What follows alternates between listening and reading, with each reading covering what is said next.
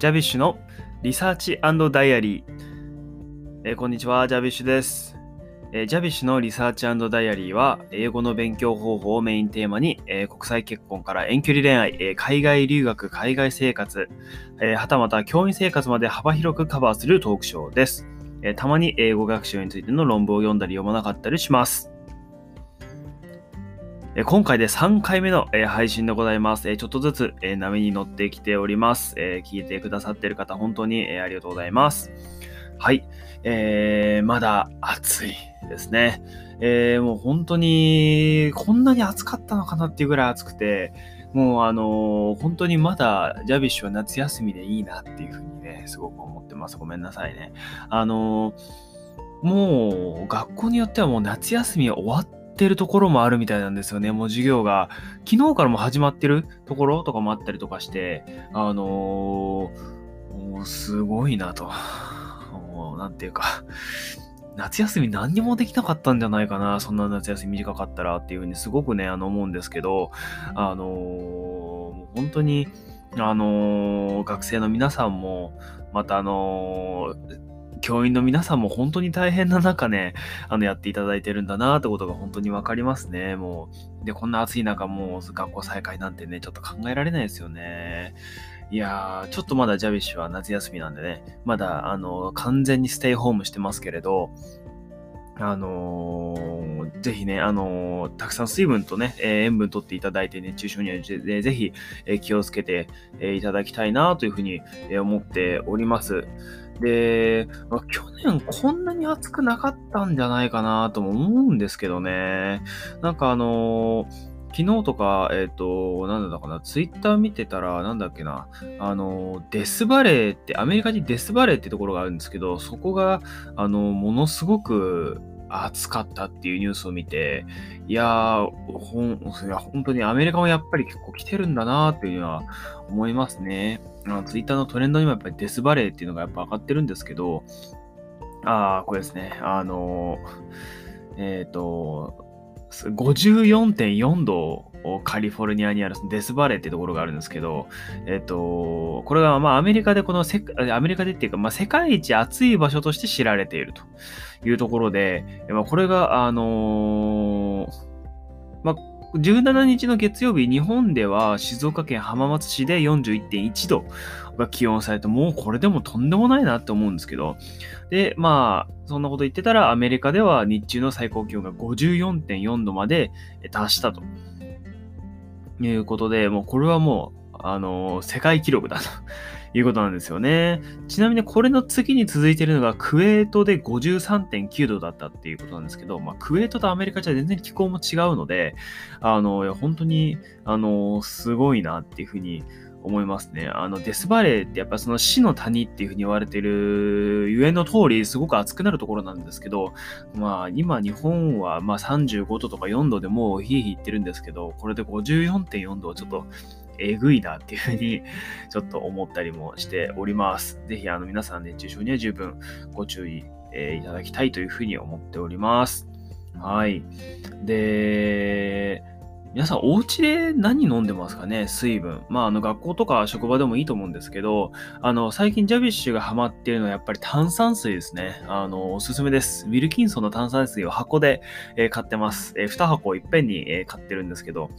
あのーウェルキンソンって味がいろいろあって、一番好きなのはレモンですね。炭酸水のあのレモンフレーバーがついてるやつがあって、これが結構おすすめ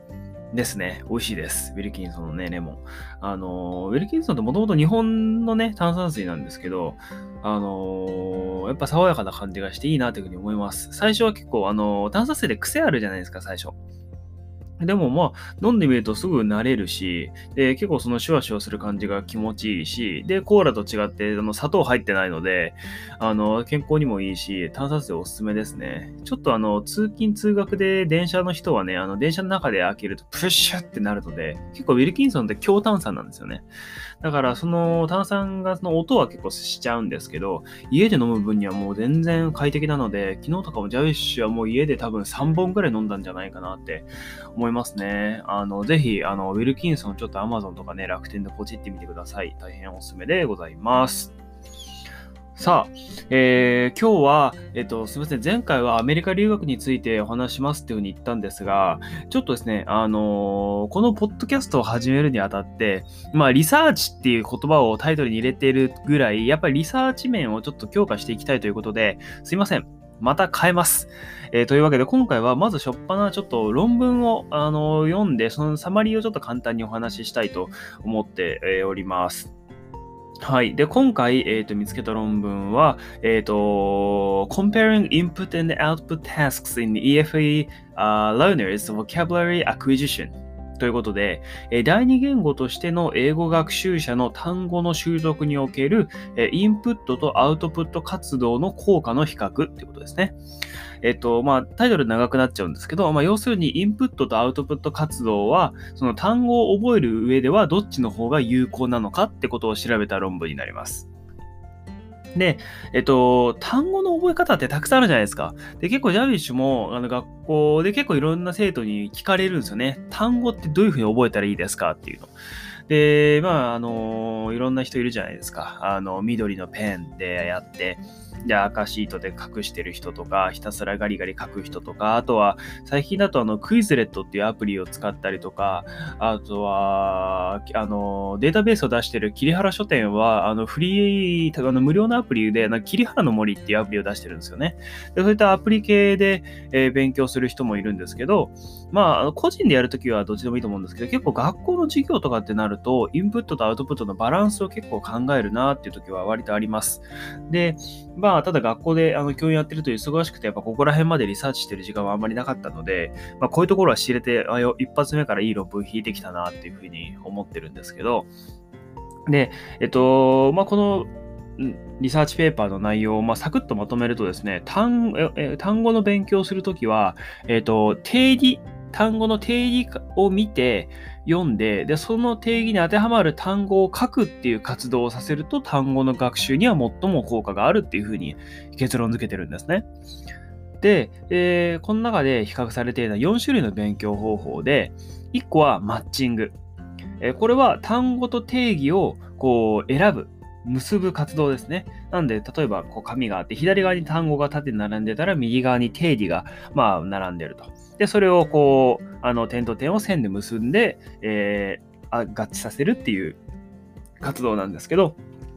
でこれはあの推測されないように、あの定義の方が単語数より数が多く与えられているということですね。要するに残りの単語が2個で定義が2個になったら、こっちはこれだからこっちはこれかなっていうふうに推測されないように、定義の方が多く与えられる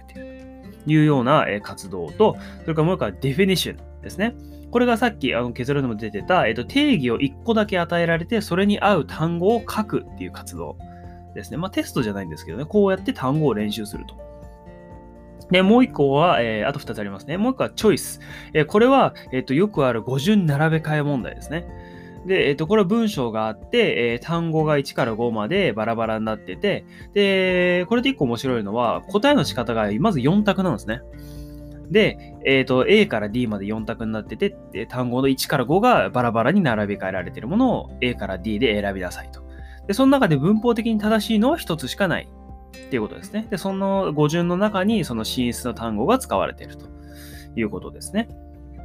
で、もう1個が、えっ、ー、と、コンバイニング。ですね。これは同じく語順並べ替え問題なんだけど、これは、えっと、選択ではなくて、えっと、文を完成させるっていう。4択じゃない代わりに1から5まで語順を正しく全て並べ替える。っていうような活動。この4つを比較して、どれが一番単語の学習に効果があったかってことを研究されています。ちなみにこの論文は2019年の中国で書かれた論文ですので、かなり最新のものかなというふうに思っております。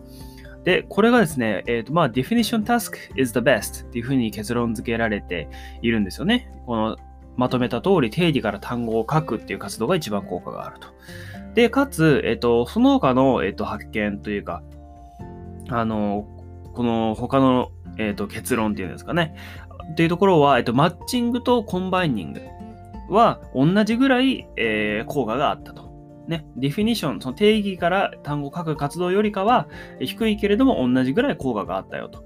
で、もう一個は、えっと、チョイスですね。えっと、語順並べ替え問題は、えっと、他の活動に比べて、えっと、アドバンテージは小さかったと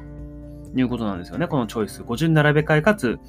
選択問題はあまり効果がなかった。で、ただちょっとだけ効果あるよと。えただそれは、えーと、学習者の英語レベルが低いとき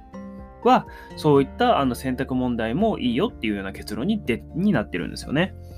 で、えっ、ー、と、まあ、もともとあの、結構他にもいろんな先行研究がある中で、えっ、ー、と、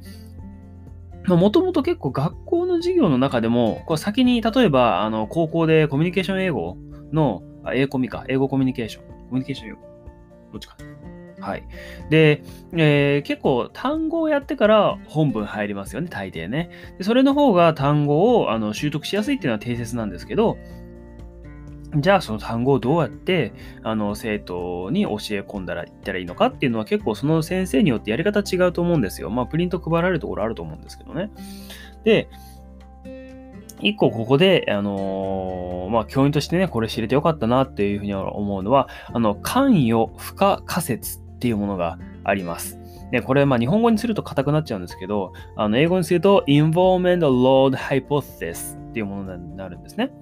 まあ、要するに単語学習のタスクがその単語そのものと,、えーと、強く結びついていてまたそのタスクが重視されるほど単語は学習されやすいっていう説なんですよね。で、えっと、まあ、それはそうですよね。あの、しっかり単語を使ったタスクをやれば、あの、その単語は身につくでしょうというものなんですけど、で、この件、この関与負荷仮説の中で、えっと、は一つ、あの、まあ、研究のね、あの余地があるところだったのは、インプットとアウトプットのバランスは結局どうすればいいのっていうところは、あんまり先行研究がされていなかったと。まあ、だから大体五分五分じゃないっていうふうに思われたところを、この研究はそこをついてきたというものなんですね。で、えっと、この、えー、関与不可仮説、ね、インボーメント・オール・ハイポテスには、えー、3つの、えっと、ファクターがありますよというものがあって、で、1つは need。で、もう1つは search。もう1つは evaluation っていうようになっているんですよね。で、えっ、と、この3つが、えっ、と、入っているか入っていないかで、そのタスクにしっかりタスクをやることで、その単語を覚える負荷がちゃんとかかっているかってことを、あのそれぞれのアクティビティで判断できるっていうふうに言われているんですね。で、ニードっていうのは、与えられたタスクの達成にその単語が必要かどうかっていうことですね。まあ、それはそうですよね。あの、単語をやるのに、その活動で使わなかったら頭に入んないのは当たり前ですよね。で、もう一個は、えっと、search ですね。で、これが、あのー、えっ、ー、と、ょ、失礼。えっ、ー、と、これは進出の単語を見つけて、そのまた進出単語の意味を見つけるっていう活動が、これが入っているとサーチになっていくと。で、もう一つはイバリエーションですね。これが進出の単語、新しい単語を使うか使わないかの判断をしている。っていうことが、えっ、ー、と、このイバリエーションになっていくってことなんですけど、で、えっ、ー、と、タスクに使わないとマイナス。で、空欄に当てはめるような活動なんで、あの、フィルインダブランクですよね。を、それはプラスになって、で、自分でその単語を作って文を作ると、プラスプラスになるっていう風なになっていて、今、要するにどんな活動でもこの Need、Search、Evaluation の3つがプラスかマイナスかをそれぞれ判断することで、一番効果がある活動どれかなってことが言えるっていうのが、この、えーと、ファクターの3つになってるんですよね。その単語を覚える活動として、あの適切かどうかっていうのは、この Need と Search と Evaluation の3つがちゃんと含まれているかってことが言えると。言えるかどうかで判断できますよってことが、えー、書かれています。で、で、例えば、あの、パッセージリーディングね、長文読むだけの活動を、その単語の学習としてやると、これはニードは確かにあると。文章の中に単語があれば単語を読むので。ただ、サーチはないし、イバリエーションもないので、N は、ニードはプラスで、サーチはマイナス、イバリエーションはマ,、えー、マイナスと。あのプラス1個しかないんですよね。でもう1個は、リーディングパッセージ with fill in。なので、長文を読んで、かつ、えっ、ー、と、その長文のちょこちょこ空欄になってて、そこに単語を入れなさいっていうような活動だと、これは、まあ、ニードは入っていて、サーチは入っていないけど、イバリエーションが入ってますね。あの、単語を使うかどうかの判断をするのがイバリエーションなので入ってます。ってことは N がプラスで、えっ、ー、と、S がマイナスで E がマイナス、あ、プラスか。なので、ニードとイバリエーションがプラスになっているので、えー、ただただ長文を読ませる読むよりも、あの、長文にその空欄があって、そこに当てはめる活動の方が効果があるってことが言えると。で、さらにあるのが、コンポジションライティング。要するにその作文ですよね。作文をするのが一番効果がありますよってことが、この中では書かれていて、あそのパッセージリーディングとリーディング with フィルインとコンポジションライティングの3つなんですけど、で、これが、まあ、N がプラス、ニードでプラスですよね。タスクに必要ですよね。で、S はマイナスです。で、ただ、イバリエーションが自分でその単語を作って文を作るっていう、えー、活動が入っているので、E がプラスプラスになっているので、全部でプラス3つあるよと。いうことになるので、えー、これが一番効果ありますよってことが言えますよというふうに書いて、えー、あります。まあ、そんな今までの研究がされてきていたんですけど、結局、インプットとアウトプットの比較はあんまりされていなかったですっていうのが、この、えーと、著者の言いたいことっていうふうになってるんですね。で、そこで、ここの、この論文を書いた人が、この4種の勉強法、マッチング、ディフィニッション、チョイス、コンバイニング、この4つをどういうふうに、えっ、ー、と、どういうふうなその効果の違いがあるのかってことをやったということなんですね。で、えっ、ー、と、EFL Teachers ですかね。このなんで、英語を教える先生に、この4つの活動をまずトレーニングしてから、えっ、ー、と、何人ぐらいだったかな ?100 何人の生徒に対して行ったと。で、まあ結果、えー、結果というかそのプログラムを通してそれぞれの活動メインで英語を教えましたと。で、その教えた前と後で同じテストをやってどれぐらい伸びたかっていうのを比較したっていう論文なんですが、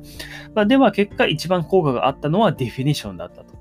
で、定義を一つだけ与えられて、それに合う単語を記入する活動を軸に授業を進めたら、それが一番単語の定着に効果があったっていう論文なんですよね。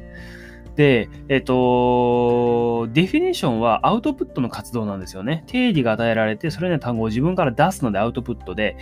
で、あとコンバイニングもアウトプットですね。単語50並べ替え問題もアウトプット。で、ただし、えっ、ー、と、マッチングですよね。単語と定義を結ぶ活動と、えー、チョイス、えー、50並べ替え問題だけど4択問題はインプットの活動になるんですけど、まあ、なのでこれから言うと、やっぱり単語っていうか英語がある程度できる人は、やっぱりその定義を見て、それでから単語を、えー、書いたり、ええっと、単語を言ったりするっていう活動をするのが一番いいっていう風な結果になっているってことですね。はい。で、えっ、と、ここから一番言えることっていうか、あの、ま、いろいろこの論文を読んで思ったのは、あの、まあ、でしょうねっていう感じなんですよね。で、定義を与えられて、それに合う単語を言うっていう活動は一番、まあ、それ頭に入るだろうというふうに思うのが、やっぱりインプットの活動だと単語あんま覚えられないんですよね。あのやっぱ自分がそのスタートっていうか起点になった勉強方法じゃないとやっぱり辛いんじゃないかなっていうのはちょっと思ったりしております。はい。で、実はこのやり方っていうか、あのま、いろいろあると思うんですけど、結構英語の授業で、あの、英語の定義、英英辞書の定義と単語を一緒に書いてる、そのプリントを渡す先生方結構いらっしゃると思うんですけど、まあ、それは理にかなった活動だったってことなんですよね。むしろそれだけでいいぐらい。なんですけど、まあ、この論文の中で、あのー、ちょっと気になったのは、えっと、どっちも、あの、英語の定義で英語の単語でやってるんですよね。だから、ここはやっぱ、その、まだリサーチの余地があるというふうに思ったのが、その、だ日本語を話す人の場合、どうなのかってことなんですよね。で、この論文の中で、えっ、ー、と、登場するサンプル、その実際の学生さんはドイツ人なんですよね。で、ドイツ人が英語勉強してるんですよ。で、あの、やっぱヨーロッパ言語はやっぱすごく似てるので、結構やっぱ英語できる人はフランス語とかもできるし、で、逆もしかりなんですよね。だから結構そこは日本人っていうかアジア人に適対応、あの適用する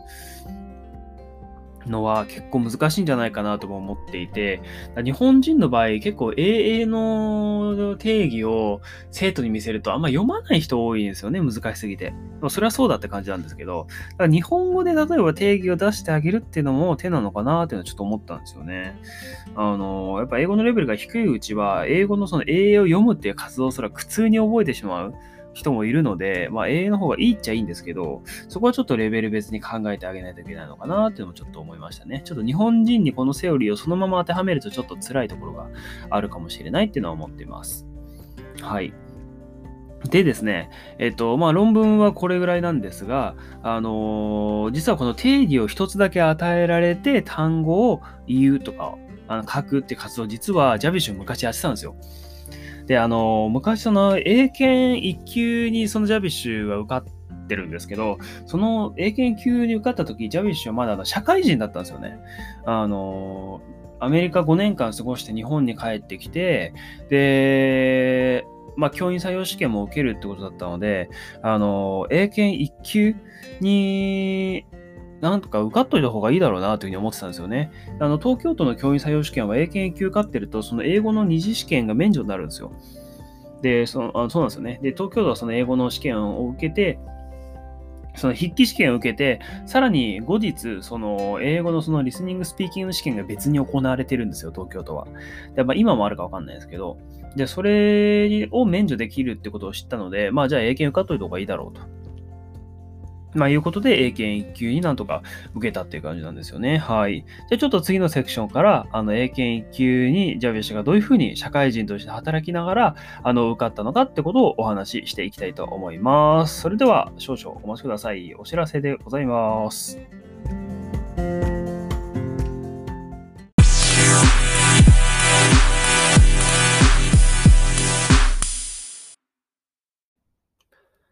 Welcome back! ジャビッシュです。えでは、そのジャビッシュがその社会人でどうやってその英検1級に受かったかってことをちょっと中心にお話ししたいと思いますけれども、あのー、使った教材は主に2つしかないですね。で、1つは、えっ、ー、と、英語の、あ、違う、英検の過去問題集ですね。これはあの、あの正規のものっていうか、そのオフィシャルに出されているものを1冊買って、形になれるっていうのと、その時間を計ったりっていうのをやっていて、やっぱもう一個やっぱネックになるのはやっぱ単語だったんですよね。その英検級ってすごい単語がやっぱ難しいっていうふうに言われていて、あの、例えば、あの、今高校生の皆さんとか英検12級とか2級をあのー、結構目指して勉強してる人多いと思うんですけど、あのー、どこだったかな？英検の、えっ、と、単語、これだな。えっ、と、英検が定めている英検のその各級ごとのレベルっていうのがあるんですけど、えっ、と、2級はだいたい、まあ、3800から5100単語ぐらい語彙数必要っていうふうに言われてるんですよね。これ大体高校卒業レベルなので、まあ、高校卒、高校に入学した時に学校で配られた、その単語の教材を一冊マスターしたら、大体それぐらいになるっていう、あの、レベルなんですけどね。えっと、で、これがですね、英検1級になると3倍になるんですよ。えー、1万5000単語必要になるんですね。1万語から1万5000単語必要になるんですよ。で、まあ、なので、えっと、まあ、えぐいんですよね。あの、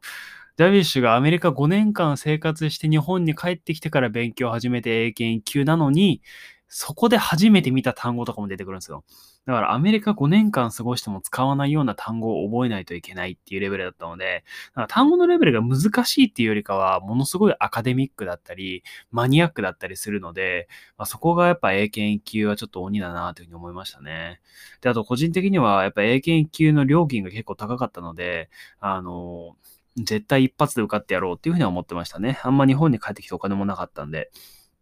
で、まあ、どういうふうに勉強したかっていうと、もう一冊は、あの、単語の、あの、教材はどうしたらいいですかってことも結構聞かれます。で、生徒にも聞かれます。聞かれてきました。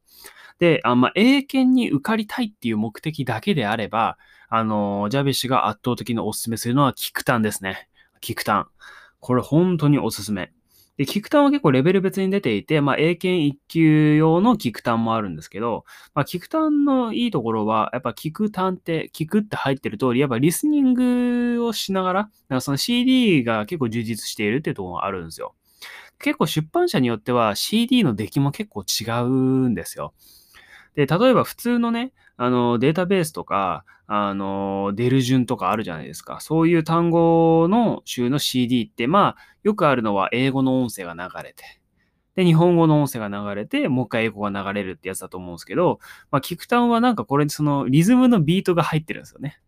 で、そのビートで全部出るので、その一拍ごとにだいたい英語、日本語、英語、空白、英語、日本語、英語、空白みたいな感じで、すごくリズムよくできるので、これが結構ジャビッシュ的にはハマったなというふうには思っているのと、その例文の音声は聞くと入ってたかな？入ってなかったような気がするな。うん。もしかしたら別のトラックであったのかもしれないんですけど、それもすごく良かった。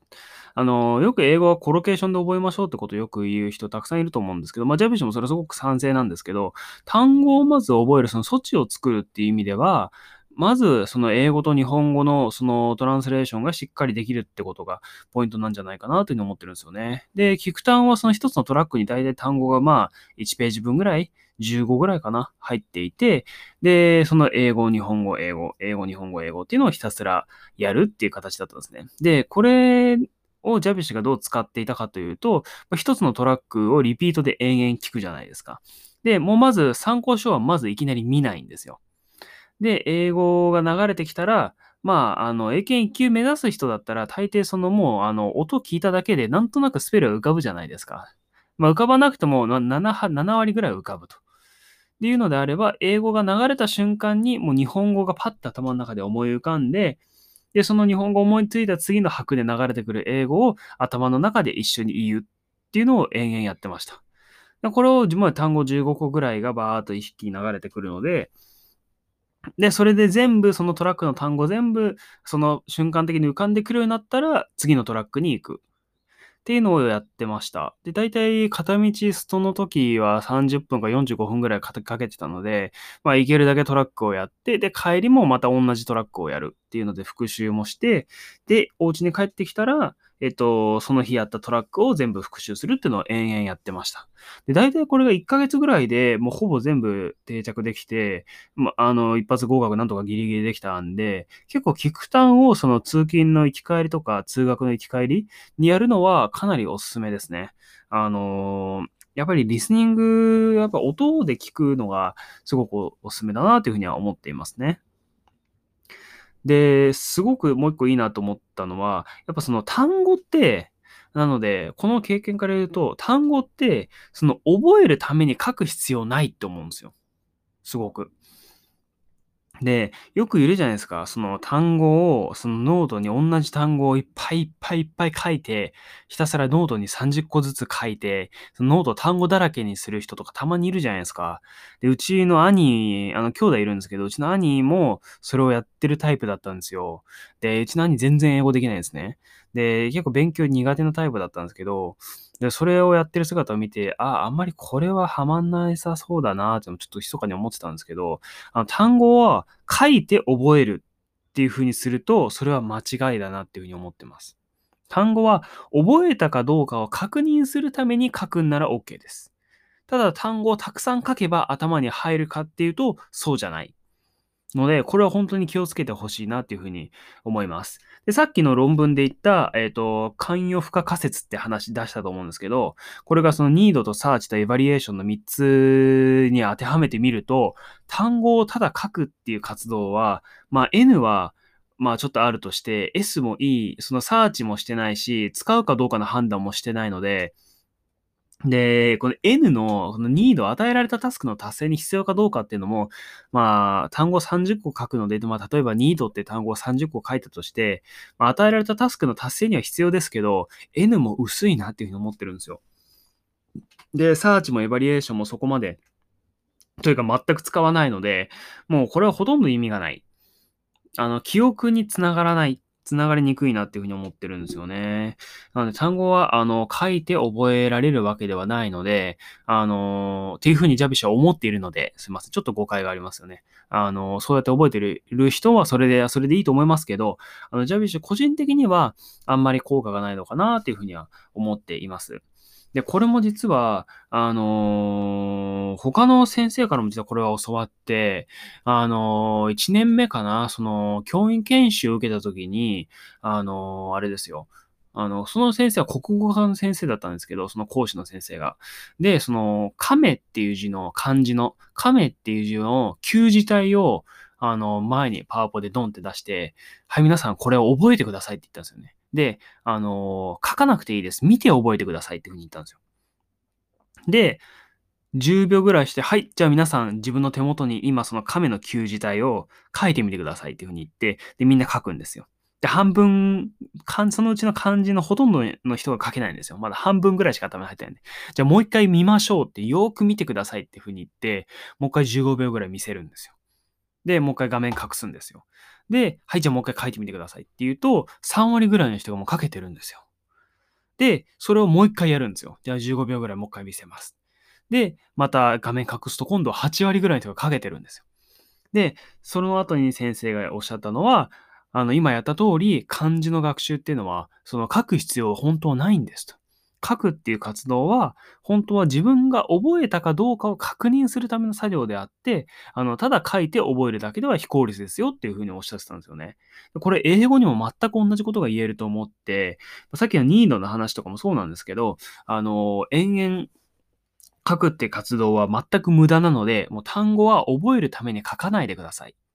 これは本当に大事なことだと思います。で、その、英検は、その、やっぱりライティングが入ってくるので、あのどうしても書かなきゃいけない時があると思うので、まあ、その時にスペルが不安だなって思った単語は、まあ、ちょっとマークしておくのはいいかなっていうのを思うんですけど、あんまりそうじゃない場合は、あの、そこまで、あの、ガチガチにガリガリガリガリ書いて、その単語練習用ノートとかを全く作る必要はないっていうふうには思うんですよね。そのあたりは、ちょっとぜひ気をつけていただいて、あの単語は、あの、書くんじゃないよと。いうことはしっかり覚えていただきたいなというふうには思っております。で、あとはしっかりリスニング。あの、CD 使ってくださいってことですよね、単語のね。特に社会人とかの人、まあ、こう、大学生もそうだと思いますけど、今の人ってみんな忙しいじゃないですか。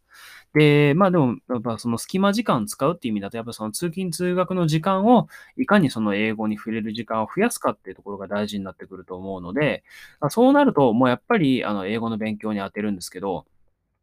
英語の勉強って大変じゃないですか。で、ジャビッシュもすごい大変だと思うんですよ。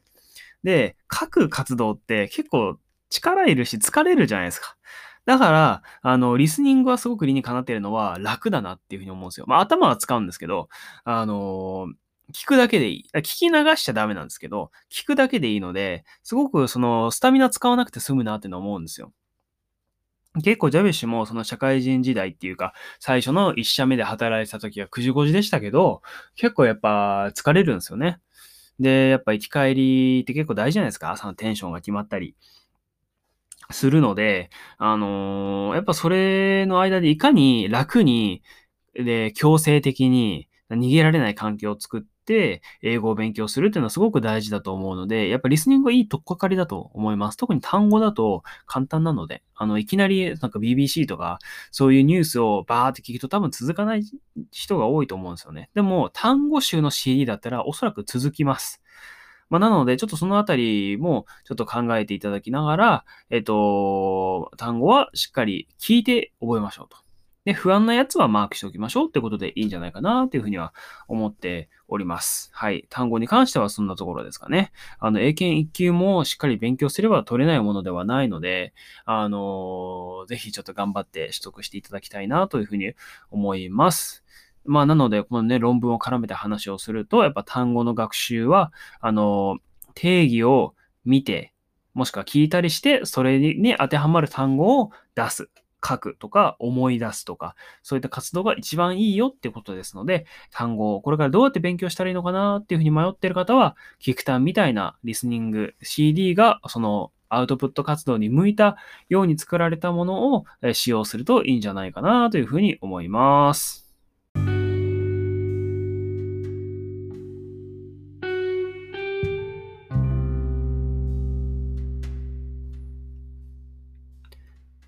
ここからは、えー、アメリカの留学ですね、について、えー、いよいよ話していきたいと思います。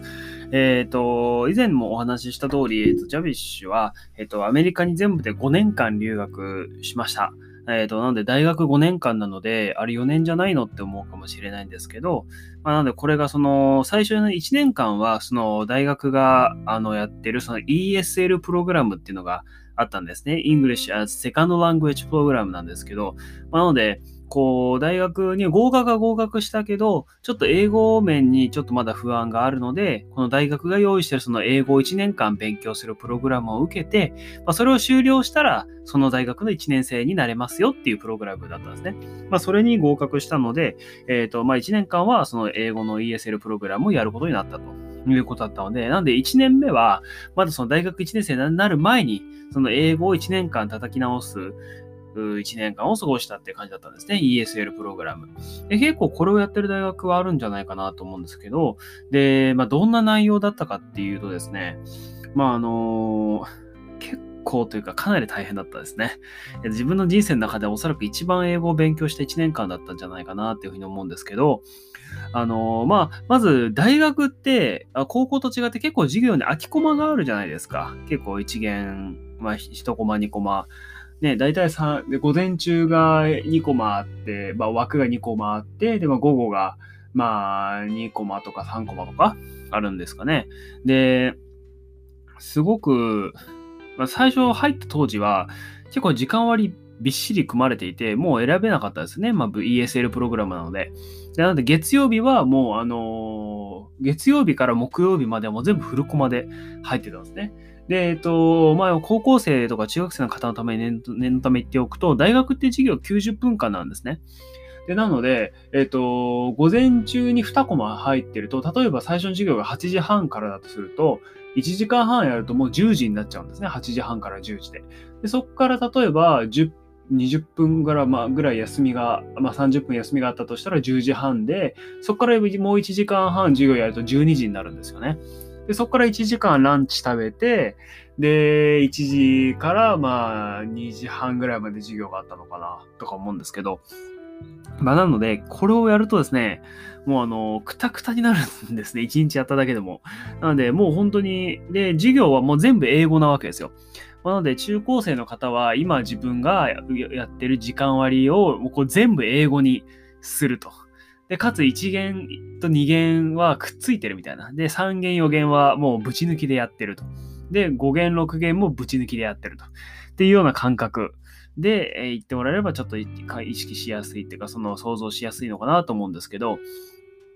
で、まあ、授業の内容は、あ、てか、なので、その月曜日から木曜日まではもう全部フルコマ。えっ、ー、と、1限、1限、2限やって、午後もう1コマ授業やるって感じで、で、金曜日は午前中でおしまい。まあ、1コマ、2コマだけ。っていう感じだったんですけど、まあ、これが結構なんですよね。で、授業の内容は、えっ、ー、と、スピーキングリスニングの授業とか、あと、リテラチャーですね、文学の授業もあって、まあ、これがリテラチャー A、B って2つあったんですけど、で、あとは、えっ、ー、と、ボキャブラリー、単語だけの授業があったんですよ。これすごいなって思ったんですけど、あの、アメリカ行ったら、そうなんですよ、90分間の授業が、全部単語で終わるんですよ。それがボキャブラリーの授業だったんですけど、もう、えー、って感じですよね。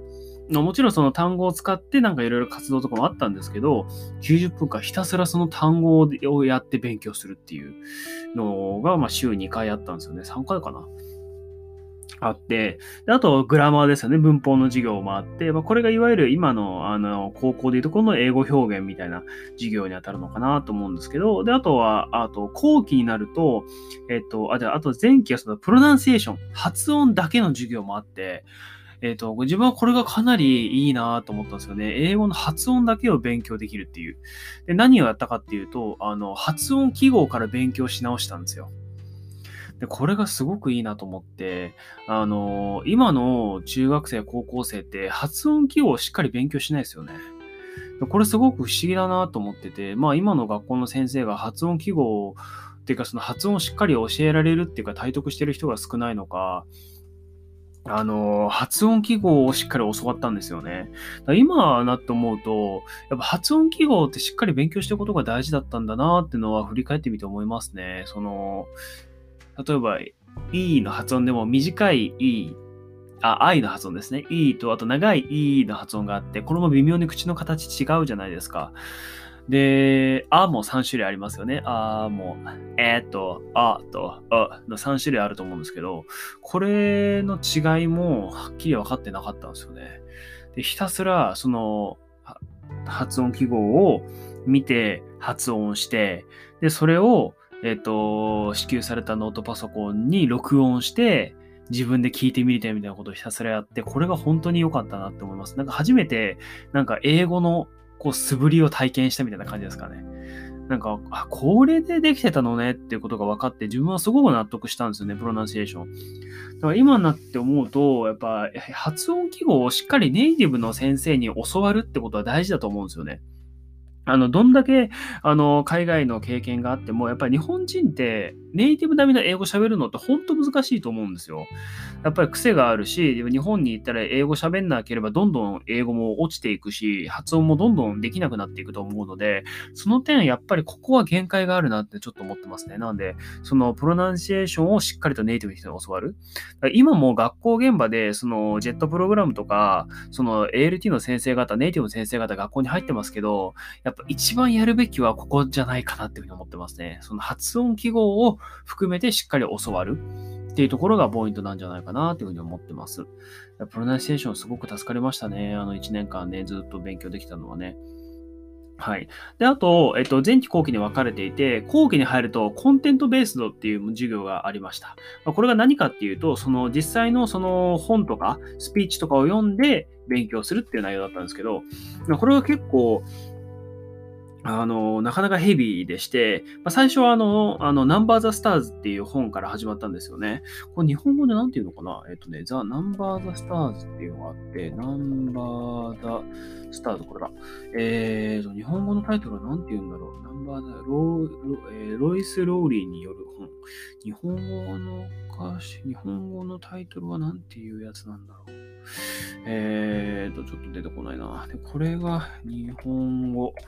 日本語は何て言うのかなナンバーザスターズ、翻訳、二人の星。へえ、初めて日本語のタイトルを知りました。で、あ、星をつけた子供たちですね。うわぁ、なんか全部読み、あれだ。あ思い出が蘇ってくる。で、えっ、ー、と、これが、えっ、ー、と、どんな本かっていう、その第二次世界大戦中の、そのナチスの占領下に置かれているデンマークでの話なんですけど、まあ、その、ユダヤ人がそのナチスの迫害から逃れるために、まあ、そういった人たちを守るために、どういうことをしてきたかっていうことなんですよね。で、最初に読んだ本がこれで、えっ、ー、と、もう、そっからもう結構、その、名著っていうんですかね、その本をたくさん読んで、その本の内容理解とか、その本の内容を含めて、えっと、いろんなその自分なりにグラマーを使ってその作文してみたりとかってこともやってました。でナンバーザスターを読んだり、あとは Tuesday with Molly っていうね、そのモリー先生の火曜日ですかね、っていうのを読んだり、で、最初のうちは結構その薄めの本で、あ良かったんですけど、あとはその、なんだっけ、To Kill the Mockingbird か。To Kill the Mockingbird は日本語になってるのかな。To Kill the Mockingbird が、あ、アラバマ物語。あ、全然日本語だとタイトルが違う。えっ、と、っていうのがあって、まあ、これがそのアメリカでのその人種差別についてのその本で、1930年代のそのアメリカ南部での話なんですけど、えっ、ー、と、まあ、白人女性が、あの、性的暴行を受けたっていうことで、その容疑で黒人の人が逮捕されるんですよね。で、そのことを、えっ、ー、と、その、その逮捕、その容疑を受けた黒人の人を、えー、担当する弁護士の話なんですよ。で、その弁護士は白人なんですよ。でその人がどういうふうに奮闘していくかっていう話なんですけど、でこれもね、結構面白くて、まあ難しくて最初は理解できたかどうかもちょっとわかんないんですけど、そういったところを読んで、いきましたね。トゥーキラモッキンバードは結構、あの、結構分厚いペーパーバッグの本だったんですけど、なんか、あこれも結構なかなか読みがいがある本でしたね。はい。で、えっと、コンテンツベースとかそういったその著作のものから、だんだんこのフィロソフィーによっていくわけですよ、ちょっとずつ。で、そこから、なんである程度そういう本を読めるような英語のスタミナがついたところから、そのカントとか、ニーチェとか、ルソーとかの本を読むんですよ。で、そういって、カントの考えを英語でプレゼンしたりとかもさせられてたんですけど、結構辛かったですね。で、えっと、あとはその、マーチン・ルーサキング・ジュニアの、えっと、バーミンガル刑務所からの手紙っていうのがあって、これはスピーチっていうか、まあ、書簡なんですけど、これも読んで、えー、徹底的にその内容を理解する。っていうのもあって、これも A Letter from Birmingham Jail っていうのがあって、結構これもおすすめです。ネットで PDF も全部見れますので、興味のある方はぜひ見ていただきたいんですが、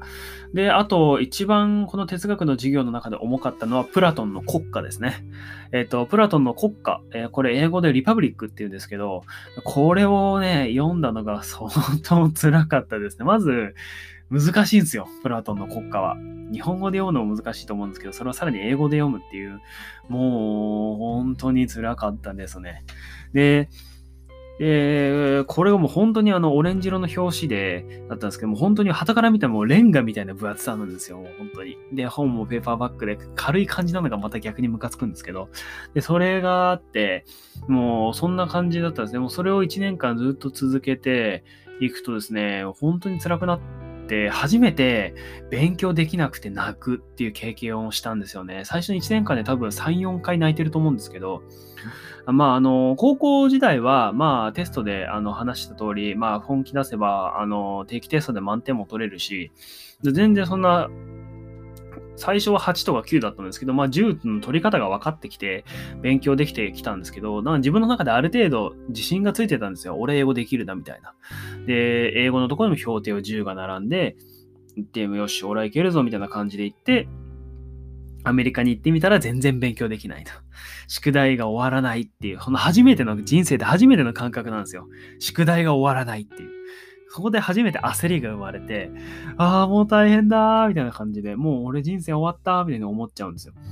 で、あの、最初に泣いたのが、えっ、ー、と、その、今でも覚えてるんですけど、グラマーの授業があって、その接続詞の問題をやってたんですね。で、この文章がこう2つ並んでて、その間が空欄になってて、そこにこう接続詞をはめていくっていうとか、however とか、even though とか、その nevertheless とか、in spite of とかそういうのをどんどん入れていくっていうやつだったんですけど、まあ、全部選択問題だったんですよね、それは。で、で自分なりにやって、よし、これだなって思ってやってみたら、あの、100点中30点しか取れなかったんですよ。うん。英語で10分の3しか取れなかったってことはすごいショックで、でしかも、あの、周りの子は結構取れてるんですよ。仲のいい友達はもうほぼ満点取ってる。一人満点取ってる子がいて、で、その人がもうめちゃくちゃ、あの、親友だったわけですよ。で、その人とも結構比較してしまうところがあって、で、もう、その人は100点。で、ジャビッシュは30点。ってなって、もうマジかよと思って、で、なんかその人はすごいねみたいな授業でめっちゃ褒められてて、で、俺はもう密かに30点取ってるみたいな感じだったので、もうそれが本当に辛くて、俺はできないんだと思いましたね。最初それで。うん。で、もう辛すぎて、その授業終わって、その教室等から出てきて、寮に戻んないと、あ、これなくなって思ったんですよね。寮に戻っろうとしたんですけども、間に合わないんですよ。もう涙が溢れ出てきちゃうので、途中にあった図書館によって、図書館のその、あの、静かに勉強できるスペースがあって、そこで一人で突っ伏して泣いてましたね。30点取ってショックがひどすぎて。で、もう最初もそんな感じですよ。全然勉強できなくて。で、まあ、それがグラマーの最初の授業だ、最初じゃないな、授業であって、で他にも、えっと、一番最初に、あの、まあ、英語のライティングをしなさいっていう課題が出されたんですよ。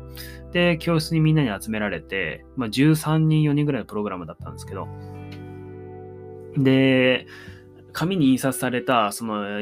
英字新聞っていうかな、その記事が2枚ぐらい、2、3枚ぐらい全員に渡されて、この記事を比較して、あなたの意見を書きなさいみたいな、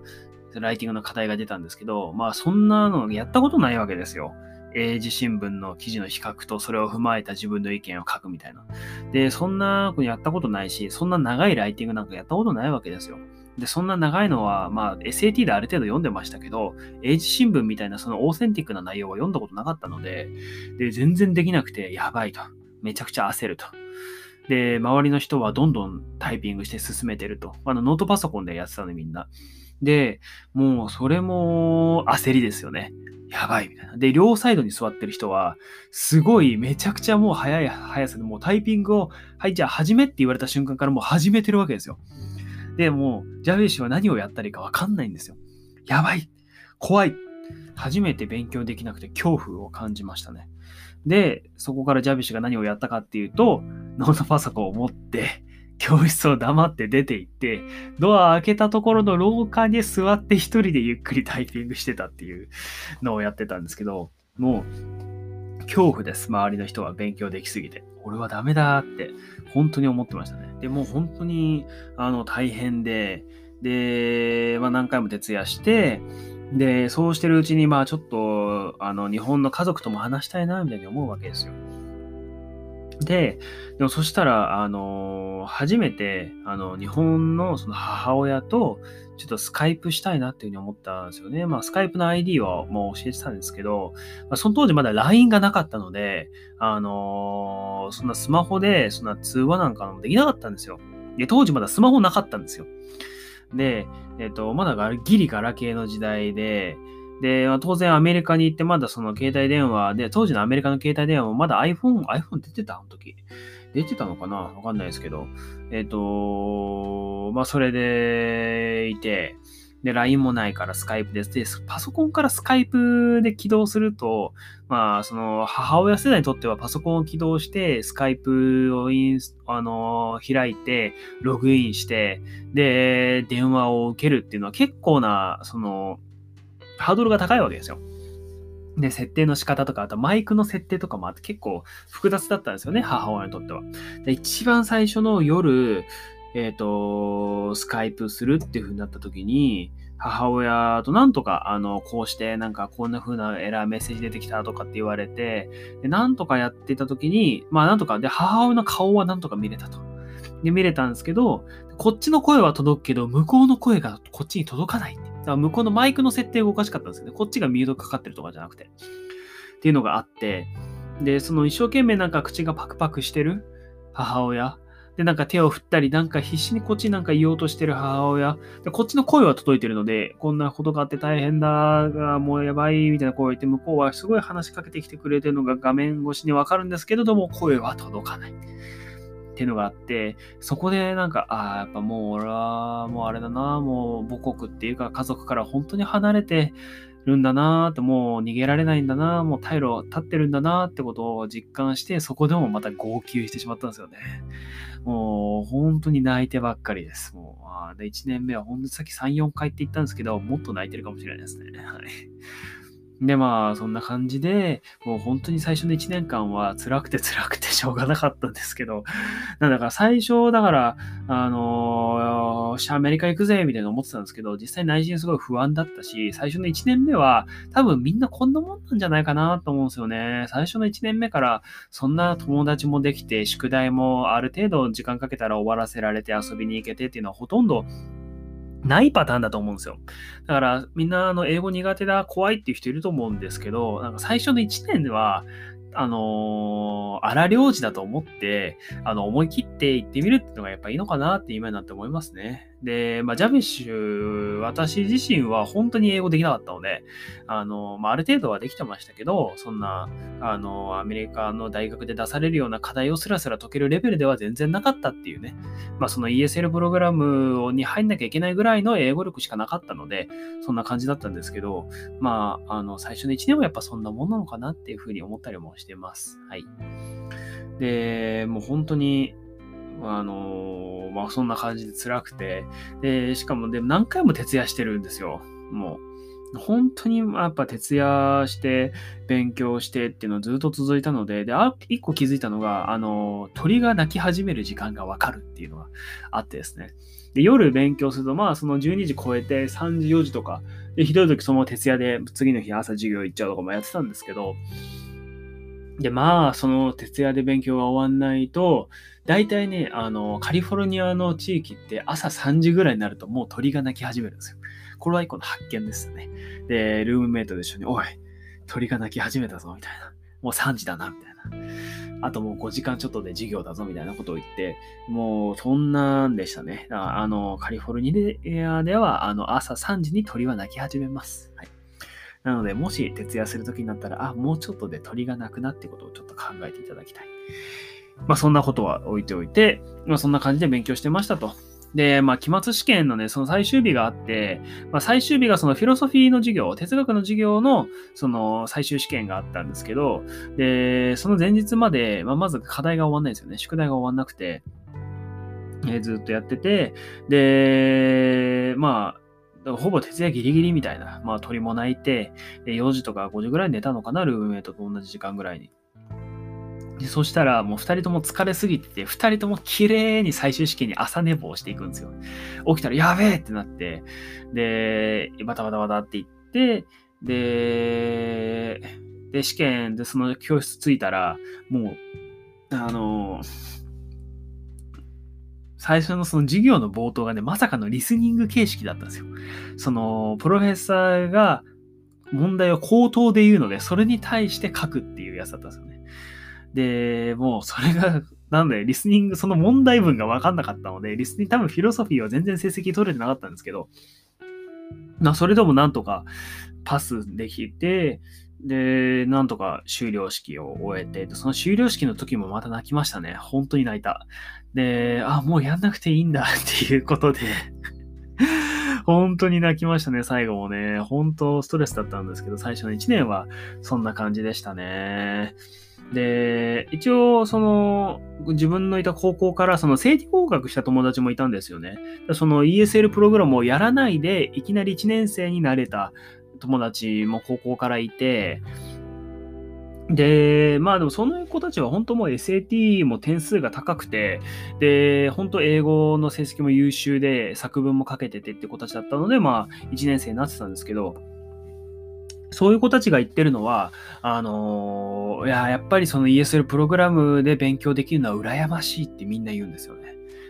で、やっぱりその基礎からやり直すことが本当に大事だし、で、いきなりそのアメリカの大学で1年生になったところで、あの、太刀打ちできないんですよ。なかなか難しくて、あの、いきなりその小論文の書き方とか言われても、そのワードで書き始めるにしても、そのフォーマットがあったりとかして、そういった基礎を知らないのも結構ディスアドバンテージになるし、もう本当にそういったところを知れるのが羨ましいというふうに言ってたし、で、そのプロナンシエーションからしっかりあの勉強できるのも羨ましいってこともすごく言われていて、まあ、あの学費はその分1年多くかかってますけど、そういったその、もしこれから大学にね、留学するっていう人は、あので、この ESL プログラムがあるっていうことを知っている場合は、あの、こういうの本当におすすめです。あの、学費かかっちゃうのはちょっとネックですけど、あの、やっぱりこの1年間の学びっていうのは、本当に自分の中で価値のある1年間だったなっていうふうに思うんですよね。あの、本当高校3年間で勉強したよりも、この1年間の方が中身が濃かったって思うんですよね。まあ、それはそうなんですけど、決してその高校を攻めているわけではなくて、その1年間全部ね、時間割と全部が英語だったので、そんだけやると頭もおかしくなるぐらい英語勉強してしまうような環境にいたので、まあ、その1年間は本当に良かったなっていうふうに思ってますね。この1年間で本当に基礎作ったというふうに言っても過言じゃないぐらいだったので、その ESL プログラムの1年間は本当に価値的だったなっていうのは思いますね。なので今、もしその大学をね、出願とかして、あの、この ESL プログラムで行くことになったみたいな人がいたら、あの、本当に幸せ、ラッキーだと思ってもらって、英語を基礎から勉強し直すことができるっていうのは、本当に幸せなことです。本当にラッキーなこと。だから、このね、そうしたその ESL プログラムっていうのをこう使えるっていう風になったら、ぜひその1年間でもう本当にあの腹を据えてしっかり勉強してほしいなっていう風に思いますね。あの、絶対無駄になんないです。本当に。遠回りという風に感じるかもしれないけど、あの、あ、正規合格できなかったなっていう風に思うかもしれないけど、その1年間は本当に価値があります。で、で、多分、あの、ESL プログラムで勉強する人は本当に勉強できなくて辛いって思う瞬間があると思います。多分泣く人もいると思うんですけど、あの、まあ、自分はちょっとね、泣き虫すぎたところがあるんですけど、あの、本当に無駄にはならないので、その1年間はぜひその価値的に過ごしてほしいなっていうふうに思いますね。